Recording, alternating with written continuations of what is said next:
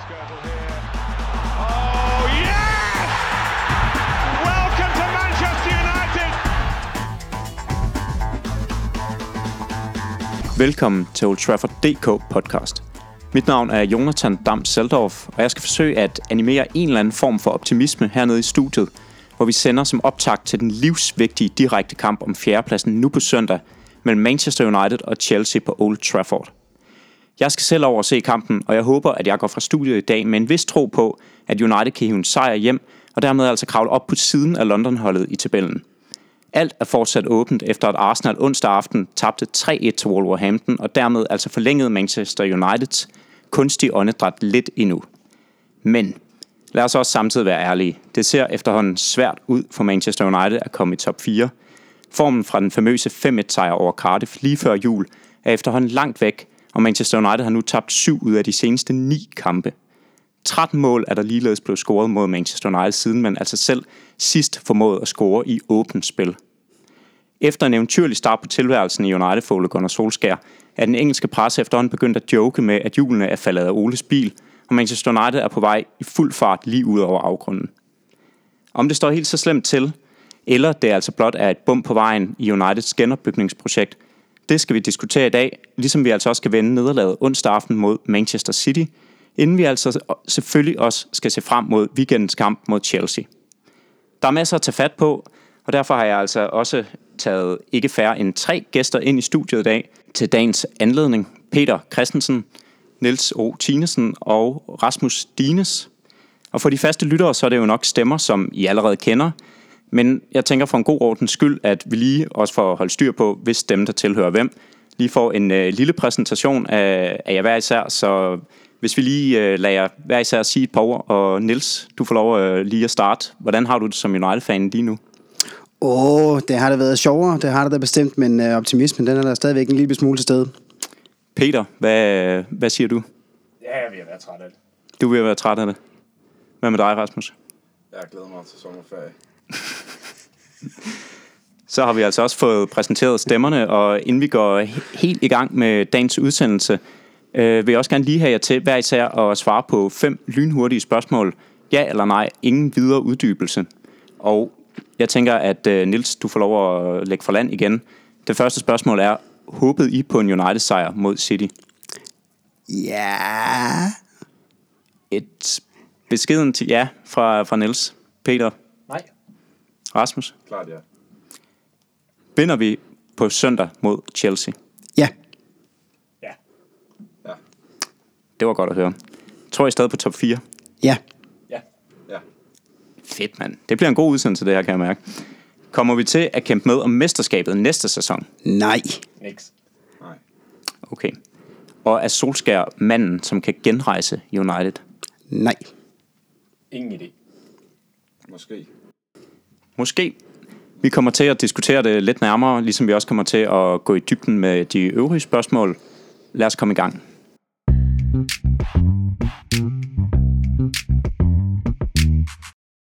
Uh, I'm furious, to be honest with you. The fact that he's had to go over and apologise for them.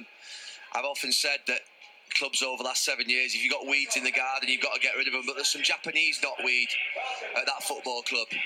And it's attacking the foundations of the house and needs dealing with properly. The idea that Ollie, a few weeks ago, I said that, you know, Jose Mourinho, the fans stuck with him, but wanted him out at the end. They ain't going to want Ole Gunnar Solskjaer out. They're not going to turn Ole Gunnar Solskjaer. Those players now, the well and truly, their heads are on the line. I watched Manchester City yesterday, who Manchester United are trying to get to in terms of the top of the football, uh, top of the Premier League in Liverpool. Bernardo Silva, Raheem Sterling, Kevin De Bruyne, David Silva, far better players that are in that Manchester United dressing room who work twice as hard. Everton run four kilometres further in the first half. Everton. And then you watch this mob out here, Liverpool, who are the biggest rivals. They die for every single inch on the pitch. And Manchester United players, honestly, it's embarrassing just watching some of those out there today. I'm absolutely furious. Full belief in Ola to do what he needs to do. The club obviously will support him, but it's a big problem. And I have to say that performance today was rancid. Every single player who does not have the attitude, forget forget talent. I've been sort of, if you like, over the last maybe 12 to 18 months myself falling into the trap of talking about, oh, they've got potential, they've got talent. Forget it. If they don't work hard and haven't got the attitude to run around in that shirt, get rid of them. Because I'm watching players out here play for Liverpool. I'm watching players yesterday play for Manchester City, and they're working their absolute backsides off every single week for their football club. And I'm watching Manchester United players on that football pitch walk around, saunter around, jogging back. I saw it in Barcelona the other night in the new camp, and I, I, don't mind losing games. I actually don't mind them conceding goals. I don't mind them giving passes away. I was one of the best at it at giving the ball away.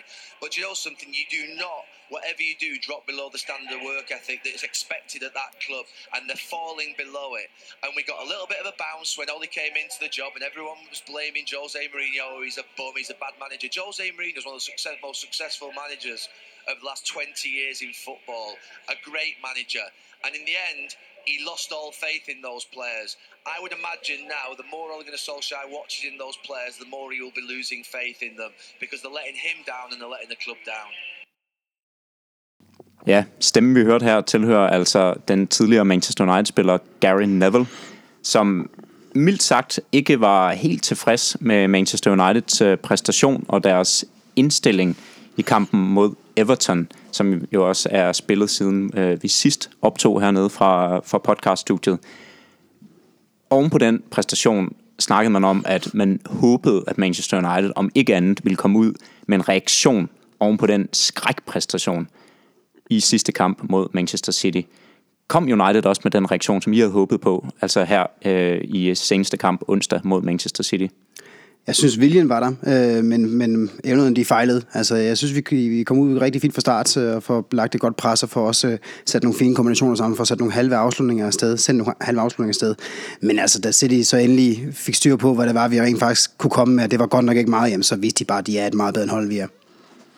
Ja, så indsatsen var jo acceptabel på den måde. De giver mere energi, og de løb mere for det, men det blev også så bare endnu mere pinligt tydeligt, hvor langt efter vi er jo længere tid af kampen, der gik, jo mere faldt de også fra hinanden, og det er også forventeligt, for det er hårdt at leve i de der tre kanter. Rasmus, for dig at se et skud på mål på hjemmebane. Jeg er godt klar over, at det er Manchester City, vi var op imod, men er det godt nok for Manchester United?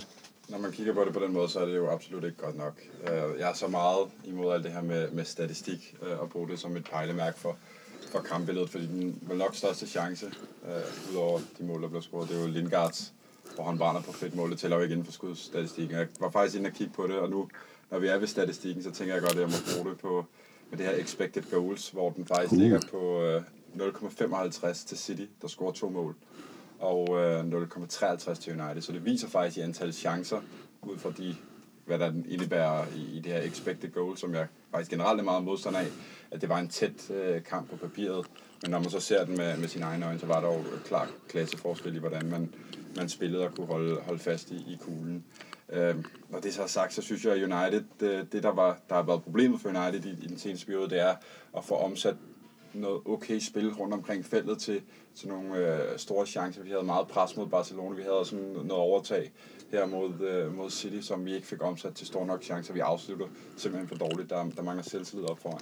Ja, du nævner, at der mangler selvtillid op foran. Der mangler vel også noget kvalitet. Altså nu fik ja. jeg nævnt i introen, at der er altså blevet scoret ikke færre end 13 mål mod Manchester United siden United sidst formåede at score i åbent spil. Man havde altså de to øh, straffesparkmål mod West Ham, men hvis man regner mål i, øh, i åbent spil, så har Manchester United altså ikke formået at score øh, i, i de, de, sidste, de sidste par kampe. Hvad, hvad er det, der går galt i øjeblikket i forhold til at, at få skabt de, øh, de chancer og så også udnyttet dem? Jeg tror også, det har en del at gøre med den selvtillid, som generelt bare får duftet ud af hele holdet. Og man kan jo også se med vores bedste spillere igennem de sidste fire sæsoner, der der Gea, han begynder også at lave langt flere fejl, øh, end han nogensinde har præsteret før. Han har selvfølgelig haft et par udfald undervejs i de sæsoner tidligere også, men det er bare så markant meget mere, det han går igennem nu. Og det tror jeg, det gælder for hele holdet. Så jeg tror simpelthen, det er et spørgsmål om manglende selvtillid. Jeg håber, at det er et spørgsmål om manglende selvtillid, og ikke manglende kvalitet ved spillerne, for den har de altså vist, de har. Ja, ja, ja jeg tror også, øh, hvad hedder det øh, der, der er ligesom om, vi har haft de her skader omkring øh, Liverpool-kampen tilbage i foråret. Der er mange spillere, der aldrig rigtig kom tilbage øh, i den form, de var i. Altså, Martial, fuldstændig forduftet. Lukaku havde en skade øh, omkring øh, Wolverhampton-kampen. Øh, heller ikke kommet tilbage. Martic øh, er helt væk. Øh, Rashford har båret rundt på en skade, har det i hvert fald lignet i forhold til hans præstationer. Så mange af dem, der skulle være bærende kræfter på holdet, har ikke været der. Øh, og så er det altså svært at score øh, og vinde fodboldkampe, når du så samtidig har lukker mål ind på stribe, ligegyldigt hvad du gør. Altså det er 50 Premier League-mål, United har lukket ind i den her sæson. Og det er altså bag De som mange vel over de sidste fem år anser som værende en af de bedste målmænd, i hvert fald i top 3. Men hvad er forklaringen på, at så mange af United-spillere lige nu virker til at være ude af form?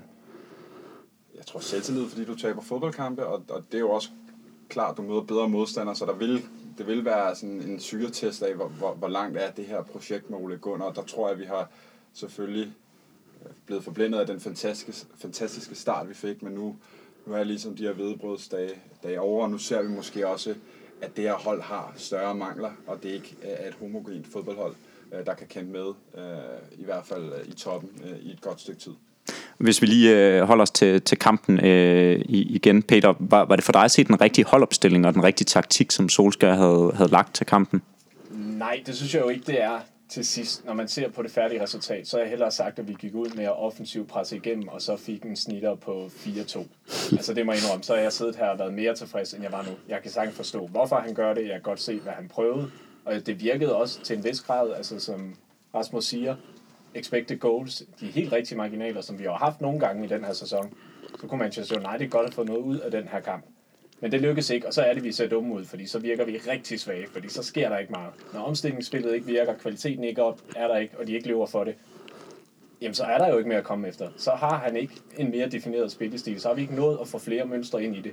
Og så kan vi jo ikke slå to buler i en blød hat. Altså, så i sidste ende, efter kampen, så synes jeg, det var forkert. Så har jeg hellere sagt, at vi bare er gået full frontal attack. Niels, du markerer. Ja, jeg kan sagtens følge øh, dit, uh, dit syn på det der. Jeg synes godt nok, fem, uh, femmandsbakken synes jeg faktisk fungerede ganske fint i, i første halvleg mod der ligaens vel bedste offensiv. Altså, vi, må, vi formår nærmest fuldstændig at få lukket ned for, for City's offensiv. Det er vel en enkelt chance, de kommer frem til, da, da Young selvfølgelig ikke kan følge med Sterling. Det er der altså ikke særlig mange, der kan, når han sætter turbo på og får en afslutning sådan sted. Uh, men, men det er klart, at da City fortsætter den indskiftning, uh, altså ned og får endnu mere fart på, de også bytter om på de to kanter, så er det, at Ole Gunnar Solskjaer, han skal se det skifte, og han skal reagere på det.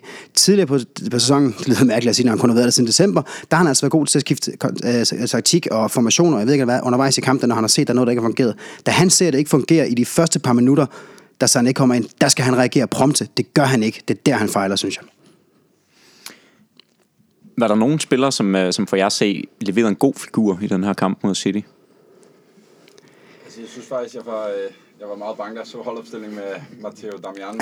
Faktisk, at, øh, han spiller hans første Premier League-kamp siden, øh, siden Mourinho, og det er tilbage i midten af december mod Liverpool. Jeg synes faktisk, han gjorde det overraskende godt øh, nede i den trebakskæde. Øh, og jeg synes, for at vende tilbage til, øh, i forhold til det om, om taktikken om Ole Gunnar Solskjaer har været vel rigtigt. Jeg kunne på en måde meget godt lide, at han, han bænkede så meget, at, at, at mange af de bærende profiler for, for Everton-kampen, øh, profiler kan man jo ikke kalde dem, men altså Lukaku, Martic og, og Martial, der spillede, var måske de tre værste i den kamp. Øh, synes jeg, det var fedt, at han bænkede dem og så valgte nogle spillere, der måske er lidt mere agerige, som en Andreas Pereira.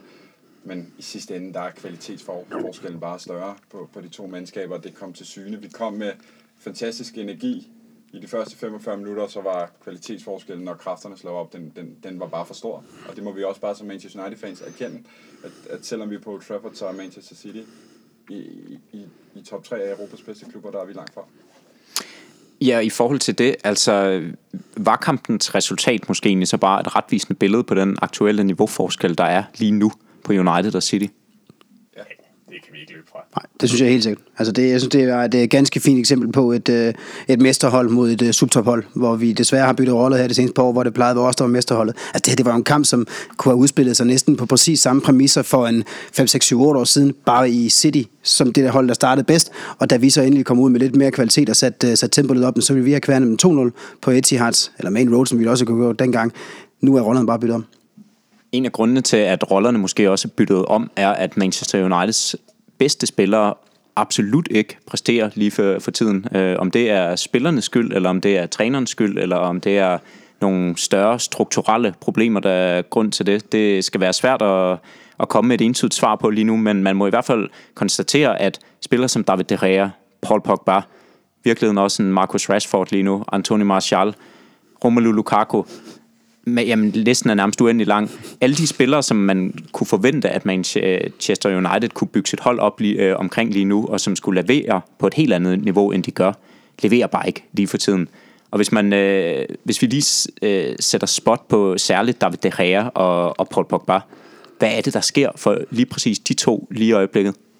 Tror, det er en kombination af noget mediepres og så noget usikkerhed omkring fremtiden, som ligesom blander sig ind. Altså, det her har jo været på vej væk mange gange, og bliver selvfølgelig også spået om det til sommer, hvor han nu skal være. Har ikke vil forlænge, der er snak om, det er kontrakt. Han vil gerne sige, at i klubben vil også gerne, men de vil ikke give så mange penge. Det giver bare noget usikkerhed, og det er jo helt det samme med Pogba, som jo bare er en, en kæmpe stjerne, især i sit eget sind, og derfor vil der altid være rift om ham. Og når han så præsterer, som han gør for Manchester United, ligner han jo ikke en spiller, der vil være i klubben. Og så er det jo klart, at han også bliver rygtet væk. Og det tror jeg lige meget, hvor mentalt stærk du er, så sætter det sig i sig. Man siger, Pogba har altid været svingende, i hvert fald for Manchester United, så er man ikke så bekymret for.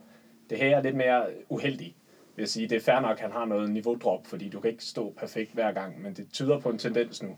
Og det tror jeg simpelthen er, fordi det, det er sat sådan i hovedet på ham. Jeg tror, for lidt tillæg det med Drea, altså det er jo, han har været den eneste, der har leveret Manchester United kvalitet, hvis vi skal sammenligne os med tidligere tider, øh, de sidste 5-6 år.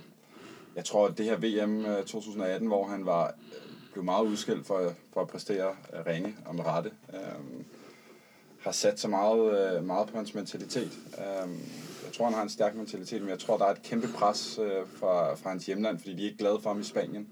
Uh, han er meget upopulær uh, der. Det er ikke ham, de ønsker skal være deres første målmand. Og det er ligesom sat sig på hele hans sæson. Vi har lukket 50 mål ind, og jeg siger ikke, at forsvaret er nær perfekt, men det har det heller ikke været. Det var stadig Smalling og Jones for tre år siden, men der lukkede vi ikke 50 mål ind.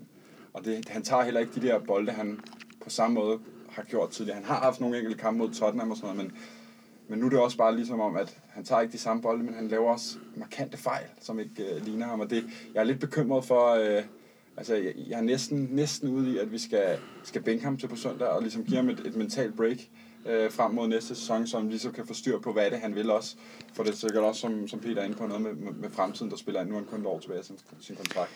Vi har jo tidligere stået i en situation, hvor der også var meget usikkerhed omkring uh, David De Gea uh, under Louis van Gaal, hvor han jo nærmest var skiftet til Real Madrid, og så var der lige noget med en famøs faxmaskine, som, uh, som ikke helt virkede, um, måske. I hvert fald så blev øh, De Rea i, i United, men, men under den tid der øh, bænkede Louis van Gaal jo også øh, David De Rea, og, øh, og, og havde jo sat ham øh, fuldstændig ud af truppen i, Øh, indtil der ligesom var kommet styr på, på hans fremtid. Er det måske også noget af det samme, øh, vi skal ud i øh, nu her? Er I, er I enige med Rasmus, at det kunne være en god idé at, at give David De en pause her til sidst?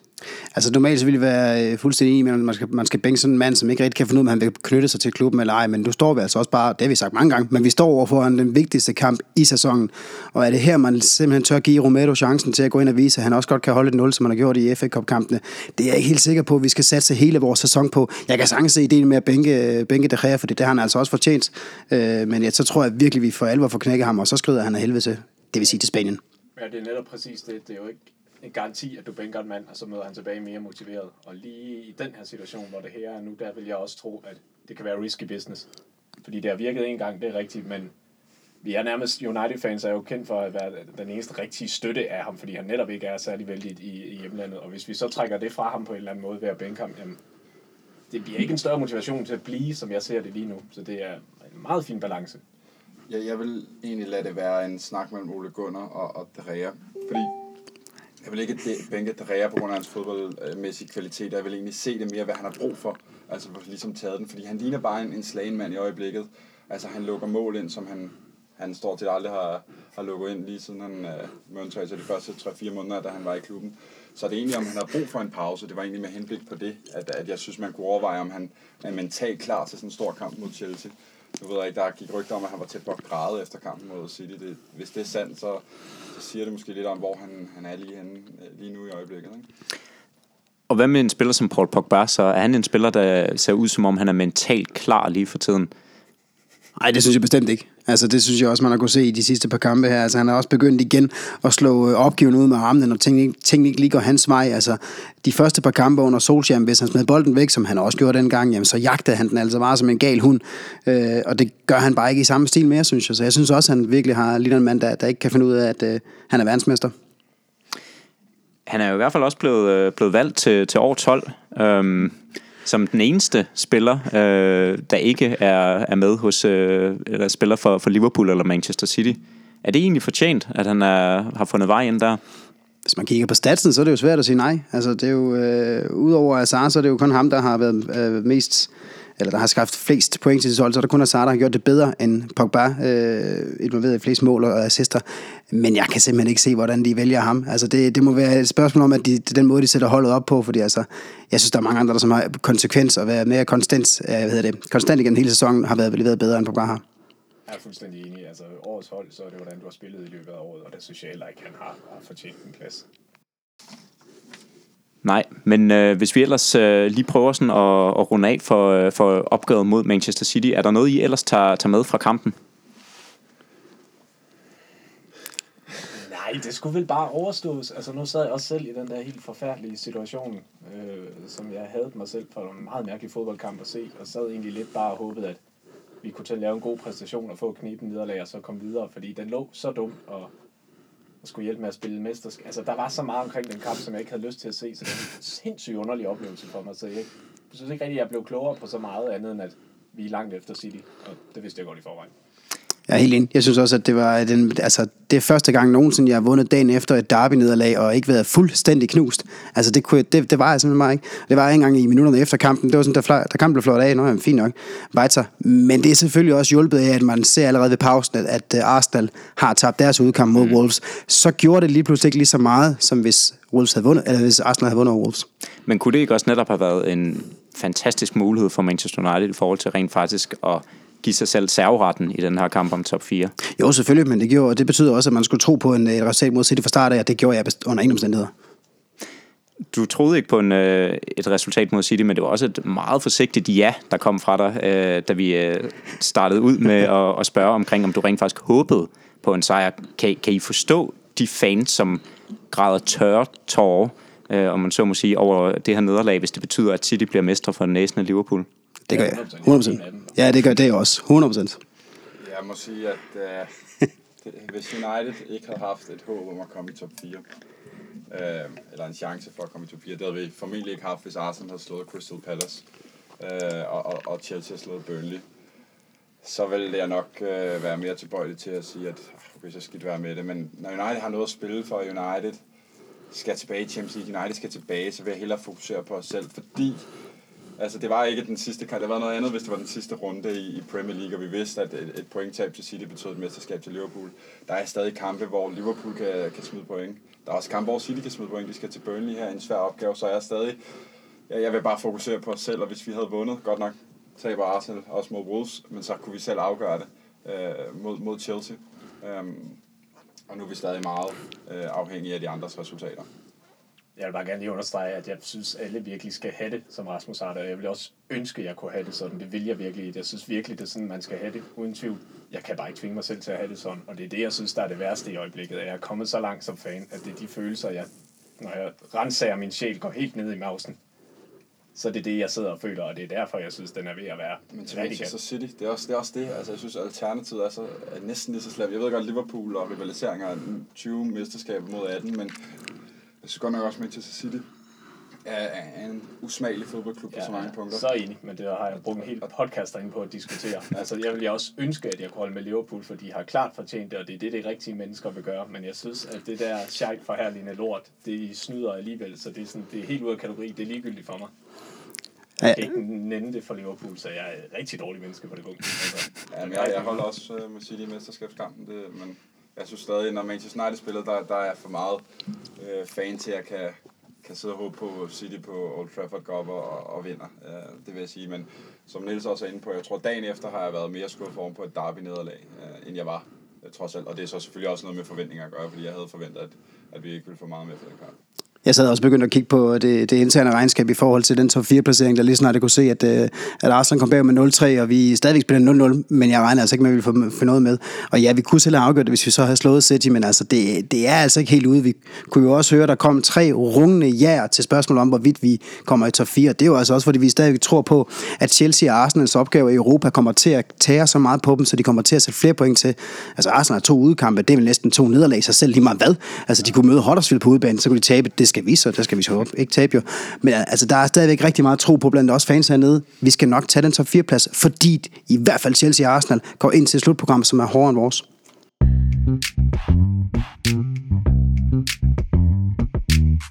Ja, Manchester United skal altså stadig nå at komme i top 4, og det er selvfølgelig også stadig en mulighed, men de seneste par måneder er det altså gået knap så godt for Ole Gunners bus, bil, hvad end man, øh, man ønsker at kalde det. Øh, I hvert fald så, øh, så er den start, som United lag, lag ud med, øh, bestemt ikke øh, noget, som øh, man har fortsat med at, at praktisere. Hvad er det egentlig, der er gået galt for United her de sidste par måneder? Øh, ja, det er jo selvfølgelig det helt store spørgsmål, så hvis man vidste det, så var man nok blevet ansat som sportsdirektør, men øh, hvis de vil have sådan en stadigvæk. Men jeg tror også, det har et Ja, det spørgsmål at gøre med, at øh, det er også, altså jeg tror problemet er, at, at det der tidspunkt, hvor Ole Gunnar Solskjaer han indtager den røde del af Manchester, der, der var det ret nemt at få samlet de her spillere op og få dem til at præstere på, et, på, et, på det niveau, som vi ved, de kan. Nu har han så simpelthen taget så meget på, på kræfterne, og han har jo ikke haft mulighed for, som, som vi også har været inde på tidligere i podcasten hernede, at rent faktisk nærmest gennemføre en uge med, med træning. Altså der har været så mange kampe hele tiden, og der har altid været fokus på næste kamp. Der har endda været landsholdspause undervejs, og jeg ved ikke hvad. De har haft en tur til Dubai, tror jeg, jeg mener, det var, eller et eller andet stil, hvor de lige kunne få et afbræk. Men der kan du altså ikke træne lige så taktisk, som du kan hjemme på Carrington. Så jeg tror simpelthen ikke, han har haft mulighed for at gøre andet, end at ride videre på bølgen af lykke og positivitet. Og når der så kommer på nederlag, jamen så er den væk igen, og så er vi tilbage ved at have den samme manglende kvalitet, som vi havde under Mourinho, bare med en mand, der smiler lidt mere på trænerbænken. Har Solskjaer måske egentlig, fordi han lavede netop fantastisk fra land og, og redde videre på en momentumbølge, og virkede som om, at han fik det bedste ud af sine spillere, og fik skabt en stamme øh, omkring holdet. Men har han måske også forsømt at se, for langt, se langt nok frem i sin planlægning i forhold til at have kørt på nogle enkelte spillere for hårdt den første periode? Ja, det kan du godt sige nu, at han måske har, men det er jo svært at sige, når han starter. Fordi at starten var jo så god, at man kan jo ligesom tage et valg. Du kan jo ikke øh, både implementere en fast spillestil, og så skifte alle spillerne samtidig. Altså han må jo ligesom vælge, vi går med den her, vi holder fast i en stærk formation, og så kører vi kontrafodbold, og så skal der noget energi ind i det, og det er det, vi arbejder ud fra. Og så er det jo gået godt, og så er det jo klart, at man har beholdt de samme spillere for at købe med på den bølge, og ja, så bliver de skadet på et tidspunkt, og sådan er det. Det kan man ikke gøre noget ved. Ja, jeg er helt enig med, med Peter for lige at, at, at, at støtte op der, fordi hvis, hvis det var, at vi bare havde fortsat i den her Mourinho-stil, meget passiv, som jeg stadig synes, vi er, vi er bevæget os væk fra, øhm, så, øh, så var han jo aldrig blevet, øh, blevet manager. Øh, så han har jo også gjort sit for at imponere og prøve at implementere sin spillestil, men på et eller andet tidspunkt var der bare også en, en dato, der sagde, at øh, en udløbsdato på den del, fordi der ikke er den samme kvalitet, og den spillestil passer ikke til alle de profiler, vi har. Vi har vi må ikke glemme, at, at, at truppen stadig er sammensat af nu fire forskellige managers. Det er stadig spillere tilbage fra Sir Alex Ferguson-dagene, vi har, vi har rendt rundt. Og det, det, det kommer til udtryk, når du så samtidig også øh, taber selvtillid, som, som Niels var inde på. Ja, og så øh, er mange af spillerne jo selvfølgelig også, øh, kan man sige, sådan, øh, påvirket af, af José Mourinhos øh, tilgang til, til spillet, som jo var meget lette træningspas, øh, som jeg i hvert fald kan forstå, og med øh, i den forstand, at, at spillerne løb ikke lige så meget under José Mourinho. De trænede ikke lige så fysisk hårdt. Øh, med Ole Gunnar er det jo en lidt anden tilgang, man har, man har taget til spillet i forhold til, at, at han kræver noget mere rent fysisk fra sine spillere. Er United-spillere simpelthen ikke gearet rent fysisk til at levere det over en længere periode, som det ser ud lige nu? Det har de jo ikke været med det, med, altså på det tidspunkt, hvor Ole Gunnar Solskjaer han kommer ind. Hvis han havde haft tre måneder mere, hvis han havde haft en preseason, så havde de været givet noget bedre til den der spillestil. Altså nu er det alt det her med løb og sådan noget. Vi er stadigvæk det hold, der har løbet tredje mindst i, i Premier League, på trods af, at vi så har set en markant fremgang under Ole Gunnar Solskjaer. Det viser lidt om, hvor meget stillestående vores spil har været, og vores spillere har været. Øh, og igen så er vi tilbage til det med, at han har ikke haft mulighed for at lave noget som helst andet, end at sætte hold op til næste kamp. Øh, så, så nej, han har ikke haft mulighed for at, sætte, for at give dem ordentligt op til det, han gerne vil med holdet. Og det, som han også kan se, at de kan. Det har han jo også ude at sige flere gange. Det her det er en fantastisk trup. Der er kvalitet i dem alle sammen. Og når du har gode spillere, så er det nemt at være god træner. Men hvad er det helt præcis, Manchester United kan? Fordi der har jo været exceptionelt store udsving den her sæson. Så hvordan vil I egentlig vurdere, eller hvor vil I vurdere, at Manchester Uniteds niveau ligger lige nu? Hvis man sammenligner os med de øvrige tophold i Premier League. Jeg synes, vi ligger der, hvor vi, vi bør ligge. Altså et godt stykke fra toppen. uh, City og Liverpool. Åh, oh, det går ondt. Og, ja, og, og vel egentlig nok også uh, Tottenham, der måske har været ramt af en del skader her i, i, i foråret. Men jeg synes, at vores trup måske er, at det er omkring top 4. Jeg synes, at vores trup er stærkere end, end, end Arsenals. Øh, og vores trup er måske minus Hazard, øh, som er en stor matchvinder, som forhåbentlig smutter til Real Madrid. Så, så er den måske også på, på niveau med, med Chelsea's. vi skal heller ikke huske på, vi skal også huske på, øh, trods den her kæmpe formnedgang, at, at tage det interne regnskab med for, for Ole Gunnar Solskjaer dagene med de andre top 4 klubber, som jeg synes, at dem vi skal spejle os i, ikke på lang sigt, men på kort sigt, fordi det er der, vi har ligget de sidste, hvad hedder det, 5-6 år. Ole Gunnar Solskjaer var selv ude på pressemødet i dag fredag, og sige, at øh, vi har haft et pointsnit på, på 70 point de sidste 5 eller 6 sæsoner. Og der synes jeg, der er vi jo stadig foran dem. Så er det jo også hele den her situation med, at vi måske kommer til 4, er jo også øh, kulminationen på en ek- ekstremt elendigt efterår, hvor vi øh, øh, ja, hvor det endte med, Mourinho blev fyret. Ikke? Og elendig i april og marts. Ja, meget selvfølgelig også. Ja, og I, altså, I lægger lidt op til, til, til mit næste spørgsmål, synes jeg, i forhold til, er, der- er der egentlig et mentalitetsproblem i Uniteds trup, eller, eller er det simpelthen bare øh, kvaliteten på, på spillerne, som, øh, som ikke øh, øh, ja, lægger op til mere? Jamen altså, der er et mentalitetsproblem, øhm, og det her det kan blive en meget lang snak, og det burde være en podcast for sig selv, men der er et mentalitetsproblem i hele klubben, som afler sig hele vejen ned til spillerne. Og det er derfor, jeg som fan er bekymret for, at det, det ikke er bare fire spillere ud og fire spillere ind, og så, så er vi på rette spor igen. Det er langt større problemer end som så. Altså, vi har en, en, nogle ejere, der har drænet klubben for penge. Nogle ejere, der i bestyrelsen hovedsageligt er Glazer-familie. Øh, og, og dem, man har ansat til at lede klubben, det er økonomer, det er ikke øh, fodboldfaglige folk. Der blev nævnt sidste sommer, at vi kiggede på en director of football. Der er ikke sket noget, og hvis, hvis de ansætter en, lad os bare antage i dag, jamen så kan det jo ikke nå at blive implementeret til den nye sæson. Og så har du bare øh, hentet managers ind, fyret dem efter øh, halvvejs i deres kontrakt. Godt nok har de ikke leveret, og du har købt spillere efter navn og ikke efter gavn. Og det, det, det tegner bare på en ledelse, der, der slet ikke ved, hvad de gør. Og det er det, der er det mest bekymrende, fordi den ledelse er den samme, som det var for fem år siden. Og, og, og ejerne øh, fyrer vel ikke sig selv, så skal de sælge klubben. Og, og, og et Woodward, han er en magnetdukke for, for ejerne, ikke? så det, det, det er helt højere op, og det afler sig bare ned i, at, at, at, at spillet og spillerne på banen er, er eksemplificeret i nogle typer, hvor det, i, det handler om, om andet end fodbolden. Og det er det, man som fan er skuffet over, for det er det, man følger uge efter uge. Men tror du, hvis du sådan virkelig øh, føler efter, at man har en plan i United for, hvordan man kommer tilbage i det fine selskab, eller tror du, at United måske faktisk kan udvikle sig til at blive en dinosaur, som visse eksperter påpeger? Altså, jeg er bange for... Altså, jeg synes, problemerne, vi står overfor nu, er de største problemer øh, nogensinde, altså i, i min levetid. Jeg, jeg synes, der er så store problemer i truppen i forhold til spillere, der er på for høje lønninger. Det er stadig den samme CEO. Godt være, at han er fantastisk på marketingsdel, men det er ikke det, der vender resultater på banen, og hvor længe kan det blive ved, øh, når resultaterne udbliver. Og jeg, jeg er bekymret for, hvorfor vi, man hører ikke mere omkring det her director of football, og så bliver det McPhelan og, og Ole Gunnar Solskjaer. Var, det, var, var, var det også bare et, et skud i togen? Øh, og jeg fortæller for, at han blev ansat på baggrund af det, han leverede. Men jeg, jeg er bare bekymret for den manglende plan. Og, det, det, det, det, det gør sgu ondt som Manchester United-fan, fordi jeg kan sagtens se, at vi står om fem år. Jeg sidder hernede i den her podcast og sidder og snakker om de samme problemer, bare med et nyt, nyt uh, trænernavn og nogle nye store ikoner på banen. Men, men der er jo nemlig, som, som du øh, også øh, fik nævnt, øh, der har jo været snakket om Mike Phelan som den her kommende sportsdirektør. At, kunne det være en løsning? Nej, det er fuldstændig sindssygt. Men fordi der kan ud over alle grænser. Det er som at tage sådan et lille sår fra Fætter BR og så sætte på et åbent benbrud. Altså, det vil være så pinligt. Undskyld, jeg siger det. Decideret pinligt. Prøv lige at tænk over det. 10 måneder har vi let efter en sportsdirektør nu, har man fået at vide. Andy Mitten, meget anerkendt United-journalist, er simpelthen ude at sige, at klubben selv har takket nej til flere prominente navne. Hvor man også bare tænker, hvad er det, der foregår? Hvorfor? Hvis det er ikke fordi Woodward ikke er, er, er, altså er villig til at afgive magt nok, altså det må jo være den eneste grund til, at man siger, at det skal ikke være jer, vi skal have, altså, ej, Mike Phelan, det vil godt nok være en katastrofe, også fordi Ole Gunnar Solskjaer, altså, var caretaker manager. Så blev han ansat, og jeg er meget enig med ansættelsen. Jeg synes, han har fortjent det, men vi ved reelt ikke, om de har spurgt andre. Vi aner det ikke. Vi ved ikke, hvordan det marked var afsøgt. Der har ikke været noget konkret på bordet. Har de spurgt Pochettino? Har de spurgt Zidane? Har de hørt sig ad i Ajax? Vi aner det ikke. Vi håber det, men vi ved det ikke.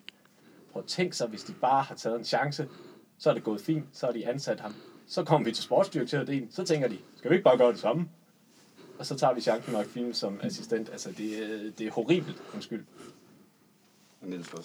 Ja, det synes jeg, jamen, jeg er fuldstændig enig med dig. Altså, jeg synes også, det vil være det for- helt uh, forkerte valg at tage, hvis man tager Mike Phelan som sportsdirektør. Altså, jeg synes, det er på tide, vi går ud og manifesterer som en klub, der rent faktisk vil noget og vil drives uh, professionelt, og men ikke på ejerbasis eller ledelsesbasis, jamen så for fanden da på sportsdirektørbasis. Altså gå nu ud og få fat i sådan en Monchi-type der, der, kan, der kender markedet og kan støvsuge det for de helt rigtige spillere. Så kan det godt være, at vi skal fuldstændig ændre spilletaktik. Måske ikke lige til Mourinho-stil med, med ni mand bag bolden, vel? Men vi skal, så skal vi altså have en mand ind, som kan noget og kan træde i karakter. Jeg vil eddermame være nervøs for, hvis vi skulle sende Mike Phelan ned til Napoli for at forhandle en, en handel med Koulibaly. Det kan han ikke. Det tror jeg simpelthen ikke på. Men han er meget god på træningsbanen. Der vil jeg gerne have ham ud, men han skal sagt ikke sidde og købe nye spillere til klubben. Men har man simpelthen bare spillet for meget på det her nostalgitrip og forsømt simpelthen at se fremad? Mm, nu vil jeg lige vende tilbage til det med fileren der. Det eneste, som jeg ser som værende en god ting, hvis det, hvis det var ham, det var, det var, altså udadtil virker det til, at han har et godt forhold til Ole Gunnar Solskjaer, og de, de kender om nogle klubbens DNA, hvad det så end er nu i dag øh, det, det er en vigtig ting, at, at sportsdirektøren kan arbejde sammen med, med cheftræneren øh, om, en, om en filosofi, men jeg har meget svært ved at se, uden at have indgående kendskab til, til hvad han kan fodboldfagligt, at han kan gå for at være den her lidt øh, hyggelige træner, øh, dygtige træner til, i shorts til at sidde op og, og forhandle øh, på, på, på ledelsesgangene. Jeg er svært ved at se, det er ham, der sparker, sparker døren ind til et Woodward og forlanger flere penge, eller, eller altså, er han kynisk nok? Der er mange ting, altså jeg synes også, altså med al respekt, vi har måske reddet med på den her bølge, men altså, hvis man går ind og ser Mike Phelans Twitter-profil, det, det er sgu også pinligt, hvis det er vores næste sportsdirektør, at han sidder og poster et hjul af et, et hamster, der løber rundt i et hjul øh, efter en sejr. Altså, jeg synes, der er nogle helt fundamentale ting, hvis det, det er ham, der bliver valgt, som jeg måske... Ja, jeg havde også set, som, som vi andre inde på, at, at vi hentede et mere profileret navn, øh, der har leveret det før. Øh, der har han trods alt kun erfaring for det der A-League i Australien.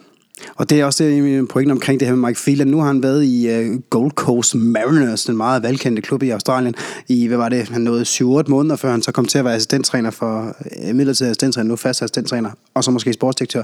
Der er ikke så mange australske aviser, der har været ude og sige, at det holdt op, det er et godt scoop, det her.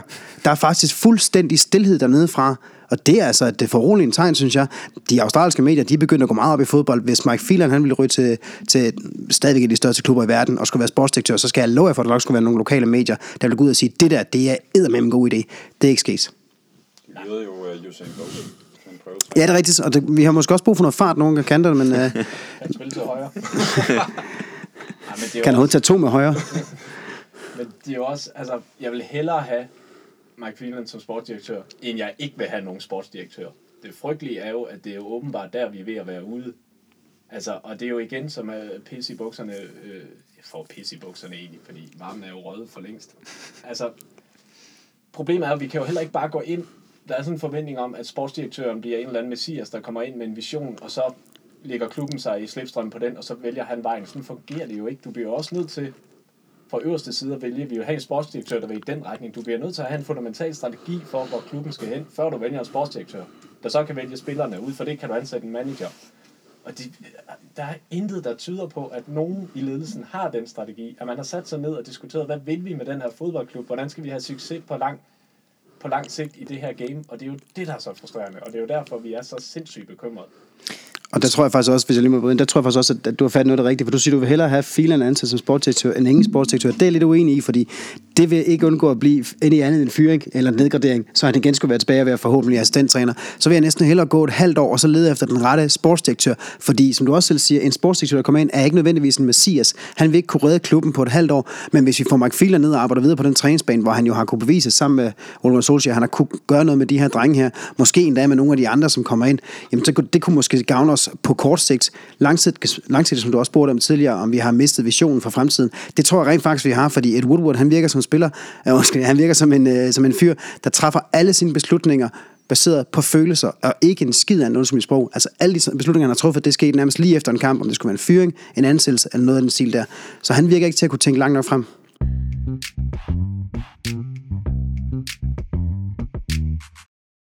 Og Manchester United kommer til at kunne tænke langt nok frem til rent faktisk at kunne spille sig tilbage i det fine selskab inden for den næste øh, kommende årrække. Det kommer øh, også til at afhænge af, hvilke spillere, som øh, man kommer til at hente ind.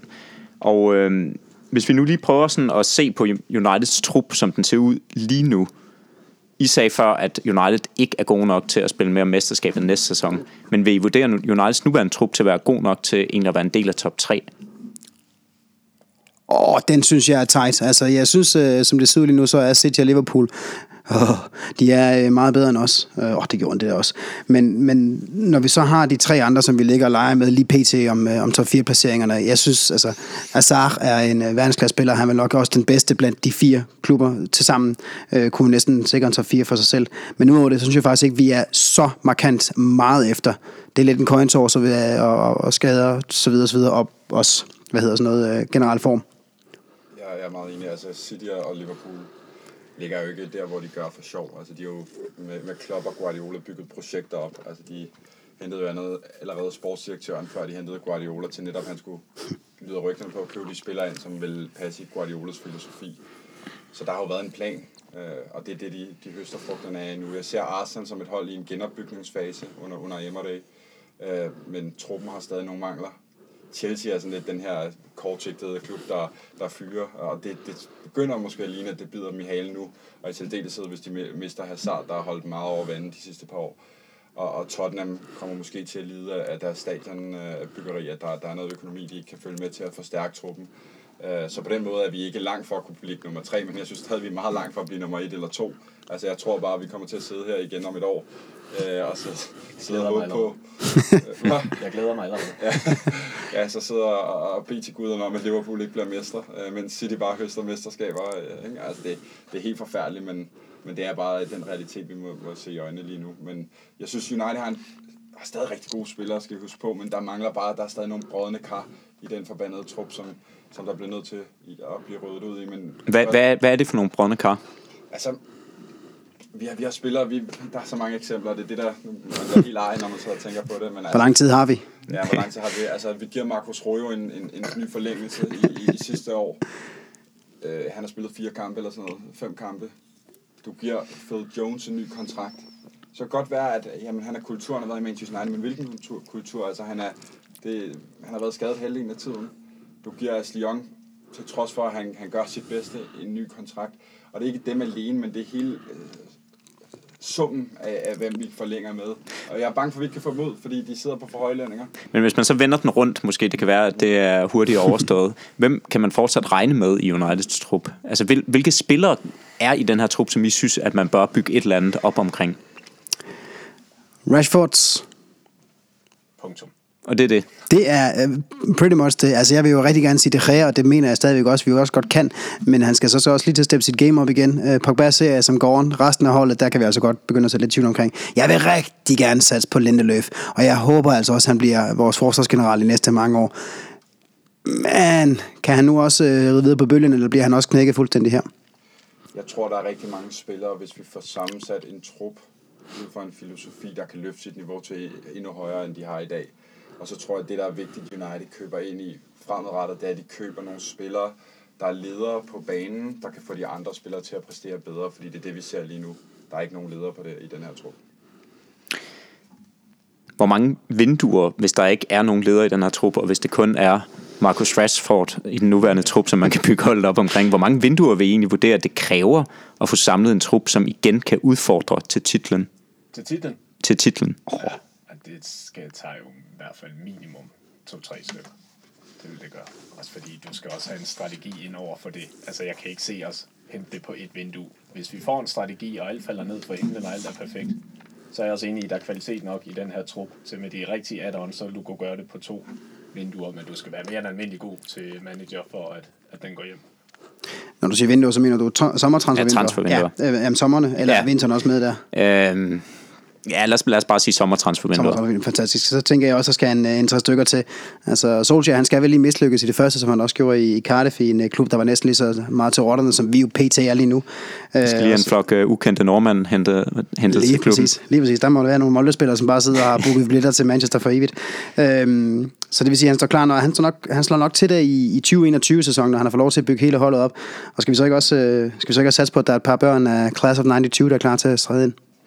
Og nu svarer du så måske lidt på mit næste spørgsmål, fordi skal man netop give Ole Gunnar Solskjaer så lang tid til at bygge det her hold op, eller hvornår skal man begynde at reagere, hvis lad os sige, at kurven ikke vender, og at man øh, starter næste sæson, som man kører lige i øjeblikket? Altså, jeg synes, det er et vanvittigt godt spørgsmål. Jeg synes, det er ufatteligt svært at svare på, for det kommer helt an på den her sportsdirektørposition, om den bliver besat, eller om vi vælger at køre videre uden en sportsdirektør øh, eller ej, når vi kommer til starten af næste sæson.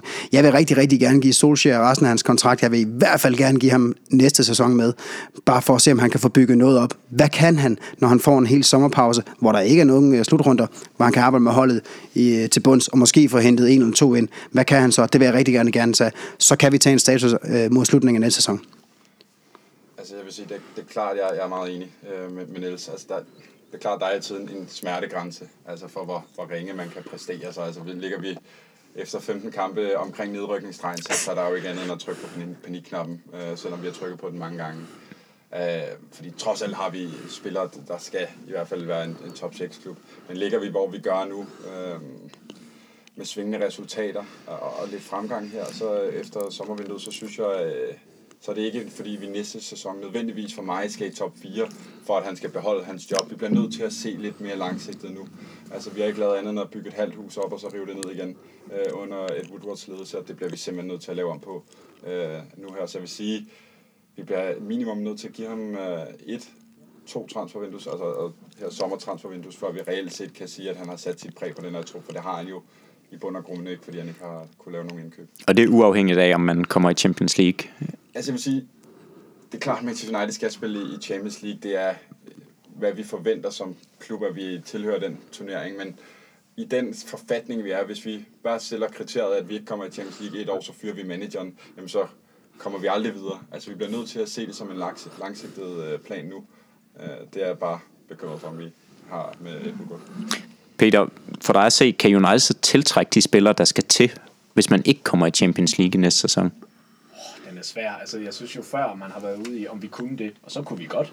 Øh, men jeg tænker på en eller anden måde, må det jo blive sværere og sværere og sværere, fordi altså, spillerne er vel for fanden heller ikke, sidder vel ikke med hovedet bare i Candy Crush. De kan vel også følge den udvikling, der sker. Jeg tror, at mange af dem gør. Ja, og på Instagram. Ja.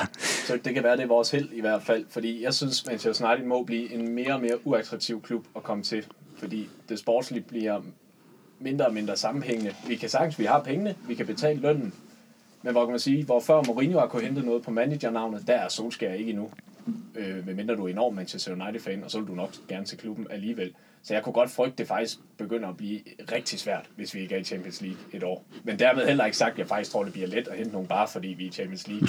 Fordi de her spillere, når de vælger en arbejdsplads, de vil da også gerne have et projekt at tro på. De vil da også gerne mm. tro på de næste tre år, eller hvor lang tid du skal have kontrakt, det giver noget. Og det synes jeg ikke, den her klub giver i øjeblikket. Øhm, spørgsmålet var i forhold til med det her med at tiltrække fra den øverste hylde.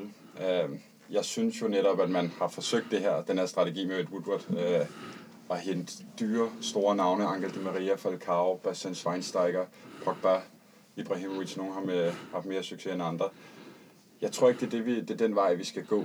Så altså, vi har nærmest heller ikke under Ferguson kunne gå til Barcelona og købe deres bedste spillere, eller til, til Real Madrid, når der har været, så er det fordi, at, at klubben gerne vil af med dem, og det har de sikkert haft en, en god grund til. Det, som jeg, jeg, jeg, jeg hæfter mig ved, det er, hvis vi sammenligner med Liverpool, og det gør så forfærdeligt ondt, men deres største profiler i dag, hvis du tager deres hold, de kommer fra Roma, Southampton, og de kommer fra, øh, fra Newcastle. Altså, det er nogle af deres største profiler, der er på deres hold, og så har de nogle egne egne øh, afspillere, som for eksempel Trent Alexander-Arnold, der tror jeg stadig, United kan være konkurrencedygtige, men har vi de sportsledelse, sportsledelse, de scouts til at, til at spotte de talenter i en filosofi i Manchester United, det falder hele tiden tilbage på det, så jeg synes ikke at nødvendigvis, at, at vi skal kigge på det det største stjerne, eller det, det er ikke den vej United skal gå, der har vi forsøgt, og den, den lykkes ikke. Altså vi skal kigge længere ned på hylden under, der vil spille i Manchester United, der vil projektet, der kan se, at de, de er glade for at være her, og de er her ikke på grund af en stor løntjekker, fordi vi et år spiller Champions League, og et andet år ikke gør.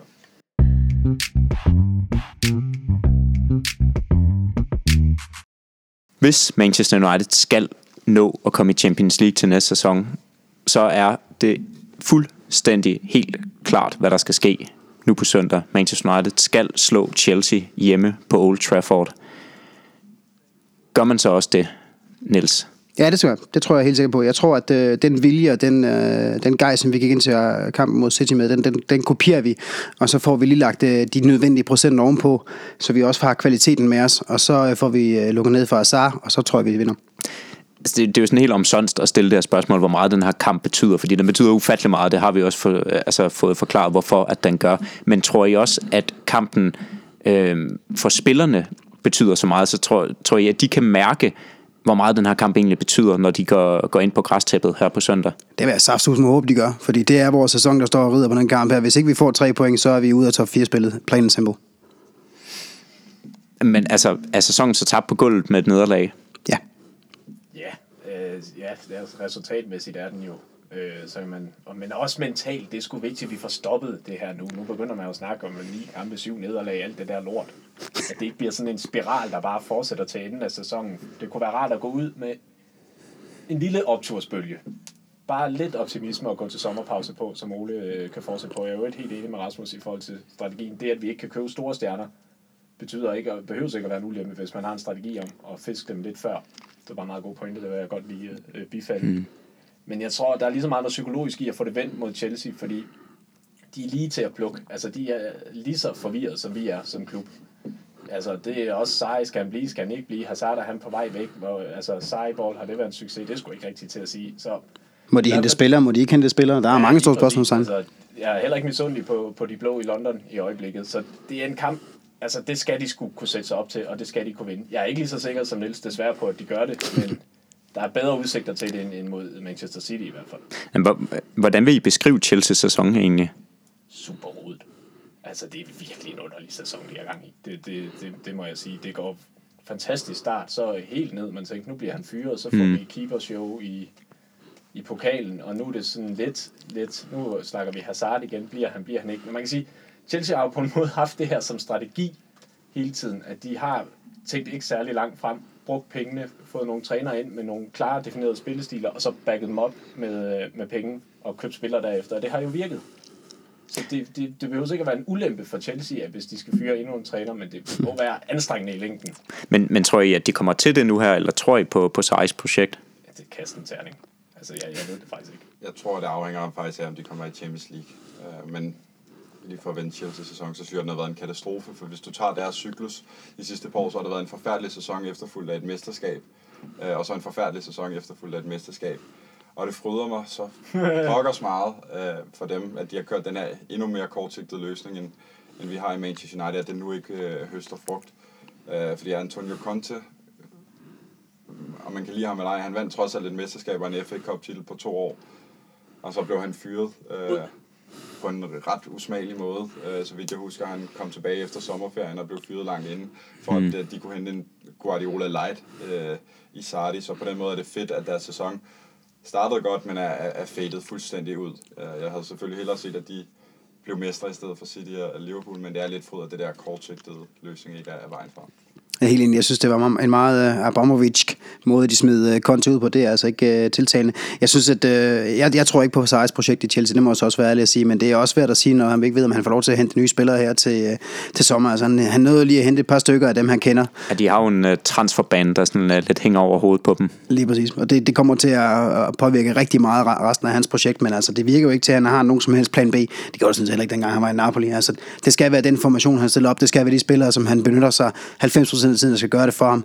Øh, hvis ikke det lykkes, så er han sådan lidt, mm, øh, vi prøver ham derovre. Så står han og tykker lidt på sin små, og så prøver han en ny spiller. Og det virker bare for, øh, for usammenhængende. Og er det også øh, den øh, helt samme tilgang, som øh, I forventer, at Chelsea vil komme med her på søndag? At Han står tykker på sine små, det vil han i hvert fald helt sikkert. øh, jeg tror, det bliver en, øh, jeg tror virkelig, det bliver en underlig kamp, du skal over og se. Det, det tror jeg, jeg kan ikke, øh, altså jeg tror på, vi, vi vinder. Det tror jeg rent faktisk. Øh, optimismen er for en sjældent gang skyld. Den har vundet over min pessimisme, som ellers plejer at skinne igennem. Men det bliver, hvordan vi kommer til at vinde. Men, og Men det, ja, hvor, hvor kommer den fra, Niels? Altså, hvad, hvad er det, der får dig til at tro, at Manchester United lige pludselig kan lave et mål, eller lige pludselig kan holde buret rent?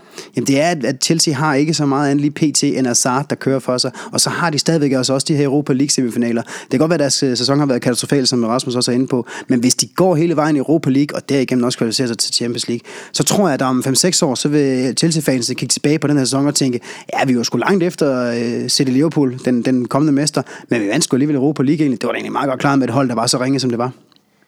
Chelsea har også i den her sæson haft nogle markante nederlag. Øh, jeg har hæftet med på udebane. Altså deres ude- udebaneform, hvis du går ind og kigger på den, er horribel. Altså nu de tabte 6-0 til City og til 2-0 i Everton. Det var så meget pænt i forhold til os. Øh, 0-4 Bournemouth for os. 0-4 Bournemouth. Øh, Ja. har haft mange mærkelige nederlag, så altså, det er et hold, der også godt kan knække lidt over, der lider lidt af de samme problemer som os øh, i forhold til, til ledere på banen.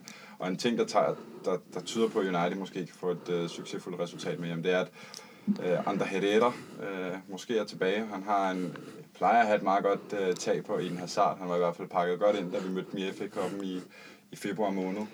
Og øh, jeg tror, at statistikken siger, at når Herrera spiller under, under Gunnar, så, Ja, hvad, hvad er det jo? 8 ud af 9 kampe, hvor det er blevet til, til sejr med, med andre. Herrera fra start. så forhåbentlig kan han levere en, en sidste god præstation, inden han desværre skifter. Ja, inden han øh, muligvis drager videre til Paris Saint-Germain, men I forventer altså, at han måske er en del af en startopstilling øh, på søndag mod Chelsea. Hvordan forventer I ellers, at United vil stille op sådan rent systemmæssigt? Ja, så skal I sgu ikke kigge på mig da. Øh, jeg tror, det, jeg, jeg har skrevet to forskellige formationer ned, en, en, øh, og det har sådan været meget ud for det, som Ole Gunnar også har praktiseret på det seneste. En øh, 4-2-3-1 opstilling, eller en 4-3-3. Øh, forsvaret, det synes jeg næsten giver sig selv. Det, jeg vil gerne have Dalot på højre, og så vil jeg gerne have Suk Smalling i det centrale forsvar ved sådan Lindeløf, Sjov på venstre. Og så, hvis man tager de to centrale, i, eller de to defensive i 4-2-3-1'eren, så vil jeg gerne se uh, Fletch og Herrera foran Lindgaard, Pogba, Martial. Ja, jeg ved godt, der er ikke nogen, der har præsteret så meget på det seneste. Og så Rashford op foran. Det tror jeg, vi kunne give noget fart, som kunne måske løbe om hjørner med, med, med Chelsea's forsvar, hvor Andreas Christensen lige pludselig ind og have en rolle, og han er god, han er ung, og det ene eller andet, men ham kan man altså også godt løbe om hjørner med. Jeg husker også, at Rashford for nogle år siden øh, havde altså, kan tro i bagrummet på, på David Luiz. Han er ikke øh, den hurtigste forsvarsspiller. Jeg havde lidt sådan en, øh, en, jeg har lidt en fidus til, at vi måske skulle prøve et sidste håb, et sidste skud med Alexis Sanchez. Åh, jeg vidste det. Ja, ja, men bare, jeg tænker, at det kan umuligt blive værre end det, Martial øh, og Lingard har præsteret den sidste måned halvanden. Så det kan være, at han øh, nu har han fået en lille mustache. Det kan være, det giver ham lidt Ja. ekstra. Nu vi øh, snakket lidt om, øh, hvem United måske skal skyde med fra start, og jeg ved ikke, om det her spørgsmål fuldstændig giver sig selv, men hvem er det, man skal lukke ned for Chelsea? Det jo klart Rüdiger, altså med det. Det var, det var lige, lige præcis det, jeg forventede, du ville sige. Nå, det er Han ikke- Ja, det er lige præcis derfor. Øh, jamen, altså, det, det er selvfølgelig et Nazar, men altså, så synes jeg jo også, og det, jeg tror, som Rasmus Dines også var meget øh, korrekt inde på lige før, jeg tror, at, at Solskjaer skal nok kunne sætte en, en midtbane op, som kan holde nogenlunde styr på en Nazar, og så synes jeg altså, en mand som Willian, synes jeg, man skal holde rigtig, rigtig meget øje med. Han er altså også, han er ofte øh, involveret i de sidste afleveringer i målet, hvilket hans øh, mange, mange, mange assist, 14 assist i, i sæsonen alene, øh, tæller for. Det er flere end Azar for eksempel har. Øhm, og han har scoret også mod os i tilsvarende opgør sidste sæson, og han har altså haft nogle gode skud også, og nogle gode mål, så ham synes jeg også, vi skal holde rigtig, rigtig meget øje med. Ja, så synes jeg, altså Hazard er den åbenlyse. Uh, han kan jo lave noget på egen hånd hele tiden. Så jeg tror, det er en, en stor og vigtig brik i Sardis uh, spil, hvis de vil dominere. Det er, hvad hedder det, um, Jorginho. Ja, altså kan man stoppe, at han kommer på bolden, så, så stopper man meget Chelsea spil. Så det er egentlig lidt ligesom mange hold sikkert har det med United og Pogba, så skal vi bare stoppe uh, Jorginho. Så jeg kunne godt se en rolle for en, en Jesse Lingard uh, bag en, en Rashford, så søge ned og, og genere ham. Hvad tror I kampen ender, og hvem tror I scorer kampens første mål? Vinder vi den 2-1? Det kunne vi godt. Vi vinder den 2-1. Og så tror jeg faktisk... Jeg har lyst til at sige Rashford, men jeg tror faktisk godt, Lingard kunne på en eller anden måde få lavet en basse nu. Nu har han været tilpas uheldig og ugidelig i lang nok tid, så plejer han lige at minde os om, hvorfor det er, vi godt kan lide ham. Yes. Jeg, har, jeg, har, jeg har skrevet 2-1 til United, hvor Willian scorer det første mål, for det er ham, tror jeg bliver farlig. Og så har jeg skrevet Lindgaard udligner, så jeg lægger mig meget op. Uh, I er rimelig det må man enige. sige. Uh, er Lindgaard, han udligner omkring det 60. minut, og så får Rashford prikket den til allersidst. Hvad siger du, Rasmus? Jamen, øh, nu har jeg været meget øh, skeptisk og negativ omkring øh, klubbens øh, fremtid, så nu prøver jeg at være jubeloptimist, og så siger jeg, at United vinder 3-0. Uh-huh. Og det resultat skal vi byde os mærke i, fordi at øh, hvis vi vinder, så går vi af point med Chelsea, men vi er også 8 mål bag dem på målscore. Og det giver jo plus til os og minus til, til Chelsea, så hvis vi kan slå dem med et par kasser, så kan vi faktisk, også med de kampe, vi har i hånden mod Huddersfield, der er stoppet med at spille, så kan vi næsten faktisk øh, kun være afhængig af, at Arsenal øh, taber en kamp, og det gør, gør de som det to nederlag i deres to udkamp. Så, så jeg håber, at, øh, at, at øh, du kommer til at få et rocking Old Trafford, og vi, vi, vi smadrer til 3-0. Vi håber, krydser fingre og beder til guderne, og jeg skal i hvert fald nok sørge for at levere min del på øh, lægterne og bakke Manchester United op til den absolut bedre ende. Det håber vi selvfølgelig også, at øh, I vil gøre derude. Øhm, vi skal til at runde af hernede fra podcaststudiet. Vi har desværre ikke mere tid. Um, så øh, jeg vil sige tak til mine øh, tre gæster hernede og lukke jer ud i det fremragende sommervejr øh, lidt endnu, inden at uh, der muligvis kommer en kæmpe regnskyld på vej til København. Um, ja, om det også bliver uh, et rainy Manchester, jeg skal over til uh, lige om lidt, det gør ikke så meget, hvis bare Manchester United vinder på søndag mod Chelsea. God kamp. Thank you.